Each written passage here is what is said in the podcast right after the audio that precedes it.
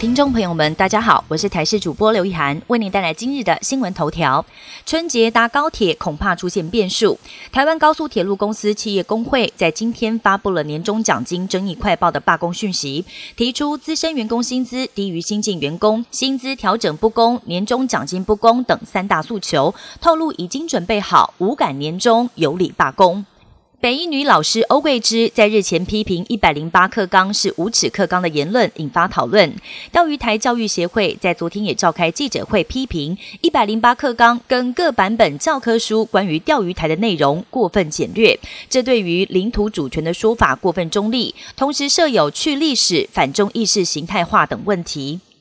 入冬之后，很多人会用保温瓶装温水来饮用，但其实要是保温瓶清洁错误，恐怕会导致生物膜残留，让人喝完肚子痛。有医师表示，保温瓶清洁一定要有刷洗内部跟晒干这两个步骤，才不会出现生物膜，进而影响健康。而生物膜是微生物所分泌的粘液，聚集在物体的表面。举例像是牙菌斑，就是一种生物膜的呈现。提醒大家不要忘了定期把保温瓶刷洗晒干，饮用水。才不会遭到污染。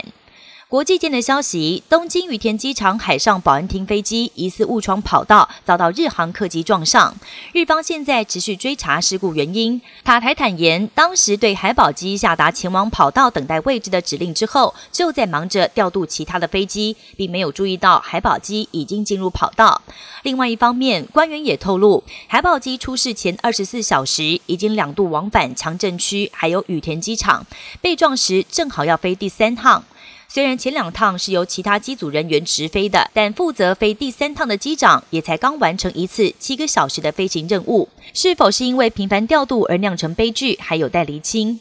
北韩领导人将由谁来接班？南韩国家情报院首度提出研判，认为北韩领导人金正恩的女儿金珠爱是最有可能的接班人，接掌北韩政权。而其实从北韩官方媒体对他的称呼就已经开始能感觉到，从金正恩“亲爱的千金”或者是最亲爱的千金，改成受人尊敬的千金，引发外界揣测，金正恩有可能准备让金珠爱来接班。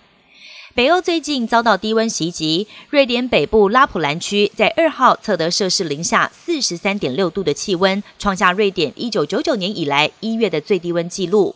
低温带来暴雪，瑞典南部欧洲一二二号公路部分路段从三号早上开始无法通行，有将近一千辆车子被困在暴风雪当中动弹不得，有人受困了十几个小时，叫苦连天。以上新闻由台视新闻编辑播报，感谢您的收听。更多新闻内容，请锁定台视各界新闻以及台视新闻 YouTube 频道。